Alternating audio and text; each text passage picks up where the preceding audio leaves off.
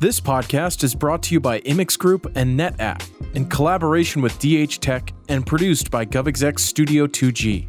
DH Tech is an award winning, recognized industry leader that works across the federal sector to implement the solutions agencies need to solve today's most complex IT challenges, while also bolstering their infrastructures to confidently prepare them for the future. To learn more about how DH Tech can help your agency leverage the right technology to meet your mission needs, visit dhtech.com. Every day, the Defense Department is bombarded with cyber attacks to the tune of 10 million in just one day. And it's not just hackers working on behalf of nation states who pose a threat to the department's highly confidential information. It's cyber crooks trying to steal intellectual property, sabotage commercial activity, and threaten supply chains. Luckily, DoD has a multifaceted approach to safeguarding its information and data. Internally, leaders have adopted solutions like Comply to Connect. It's a framework designed to up cybersecurity efficiency across all DoD's operational environments. But DoD is also extending these rigorous standards to outside organizations. For instance, DoD has implemented cybersecurity maturity model certification compliance requirements. These cyber protection standards for companies in the defense industrial base help ensure industry partners have the security protocols necessary to handle information critical to US safety. I'm your host, Camille Tuutti, and here to talk about all of this is Devin Henderson, founder and CEO of DH Tech, the company provides emerging technologies to government and commercial entities. Devin himself is a veteran in the space. He's been part of the technical services and solutions field for over 15 years.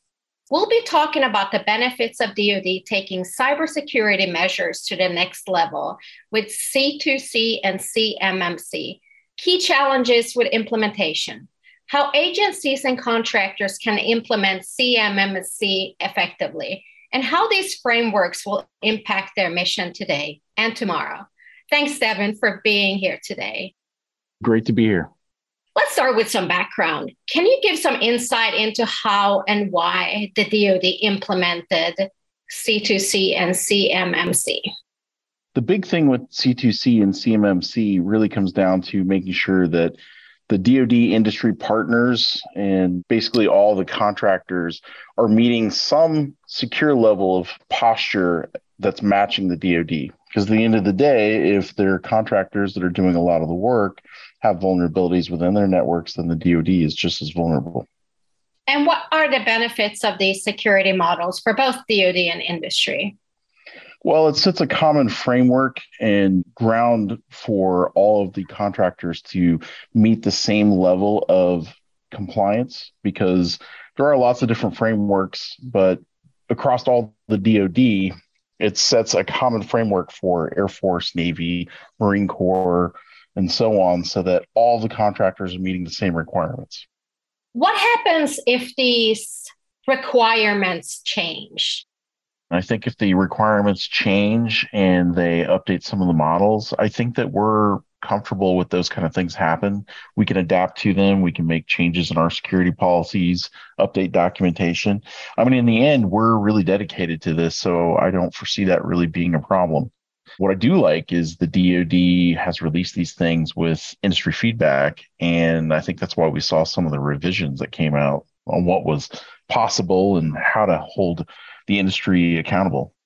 Being in the vendor community, how can vendors work to reach CMMC compliance effectively? And what are the challenges there? There are quite a few challenges. I myself was part of the committee for DH Technologies that went through to implement CMMC. And I will tell you right now, when we first looked at it, we're like, oh, this looks really easy. And so we got a little bit deeper into it and a little bit deeper into it. And for a small business, it's pretty costly. What people don't realize is you have to have a multi factor solution. You have to manage all of your devices. We're an Apple shop. That's what we use for all of our day to day operations. And so that comes with its own unique challenges that we have to manage and maintain all of our Apple devices. So like the list gets pretty lengthy of all those things. And I think the first step to really looking at the CMMC model is evaluate through all those things and kind of come up with a list. And what we did that was very helpful is try to simplify the least amount of products that we had to implement to meet all the CMMC compliance. So we didn't want to have 16 different product solutions because it gets more and more expensive. So that was the first thing that we did. And then we just boiled it down into milestones for implementation. Some of these things we already had implemented, we just had to turn on some more security policies. What should agencies know about CMMC certified vendors? Well, I think the biggest thing is is that CMMC certified vendors really play an important part in the supply chain but also it shows the level of commitment for doing business with the Department of Defense. Because having gone through the rigorous requirements to meet CMMC compliance, which also backs into the NIST compliance, it really shows that you understand it, you're taking it serious. And if you have some kind of vulnerability or some kind of breach that you understand your reporting requirements, I would say it makes a significant impact and that the DoD should take it very serious in making sure they're choosing vendors that meet the CMMC level that matches the program that they're putting out for vendors to bid on. Are there any other considerations they should have, agencies that are looking for these certified vendors? Do you have like top three that you could maybe share? There's been a lot of hacks and breaches lately. The top things that stand out to me personally are you got to understand it's more than them just breaching and hacking and stealing your data. It could be a ransomware. And you got to understand that if it takes out a defense contractor that is doing a mission essential project for the Department of Defense, that if they cannot do their normal operations, it could be something simple as billing. It's mm-hmm. going to have an impact on the DoD customer themselves. The other thing is also sensitive information. The thing with CMMC really outlines what controlled unclassified information is and it makes sure that the defense contractors understand how they're going to handle safekeeping of it. So it's not just wherever especially in the day with the cloud it means that i know where this cloud data is at least from a sovereignty standpoint so that i don't have to worry about some of my for official use information being in some cloud in some other foreign country with who knows has access to it. And when we talk about cybersecurity and DoD generally. Are there any misconceptions that you keep coming up against or hearing that you would like to set straight? I think the entire industry needs to kind of wrap their heads around the changes that happened recently with CMMC because it went from having five levels down to three. And in many ways, it kind of aligns better to the NIST framework. So if you're doing work with civilian agencies versus DoD agencies, it's more of a common framework. So I think the biggest misconception, though, is understanding the difference between self reporting, self compliance, and auditing. Making sure you understand what that is and what that means with CMMC levels is probably the most important thing, I would say. If you were to give that one call of action to DoD IT leaders, what would that be when it comes to cybersecurity and increasing their cybersecurity posture? I think the biggest thing is is to make sure they hold the industry accountable. I think the thing that concerns me the most is that is the DoD really going to require it? Because if they don't, it really doesn't put all the defense contractors on a level playing field.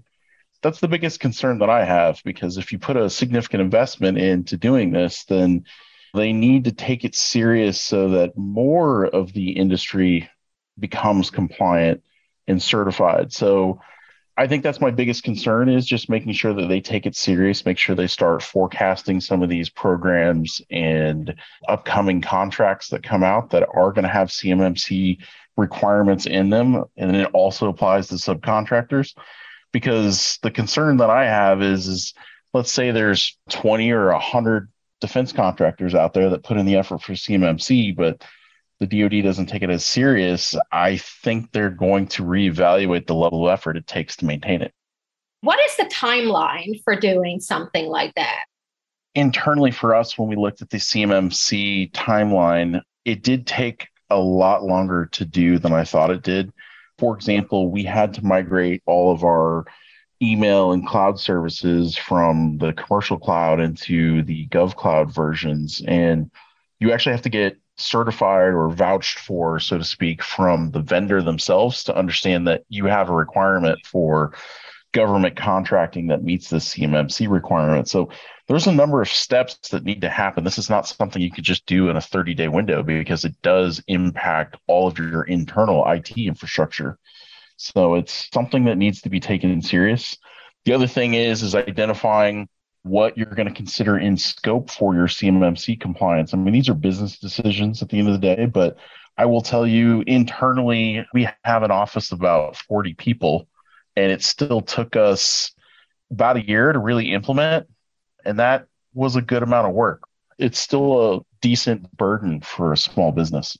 The reason why we were able to do this so quickly is because we had to go through secure supply chain requirements for the Air Force 2GIT contract. I mean, they even want us to send pictures of do you have all your doors covered with cameras so that no one can leave your office without knowing who it was and did they take something out of your office so it's pretty invasive that's all the time we have today devin. Thank you so much for being here today and really talking through the process and explaining why this is so important. Thank you. I appreciate you inviting me. And thanks to everyone who listened to this podcast. This episode is sponsored by Immix Group and NetApp and created in collaboration with DH Tech. For more information about how DH Tech can help your agency optimize its cybersecurity initiatives, visit dhtech.com.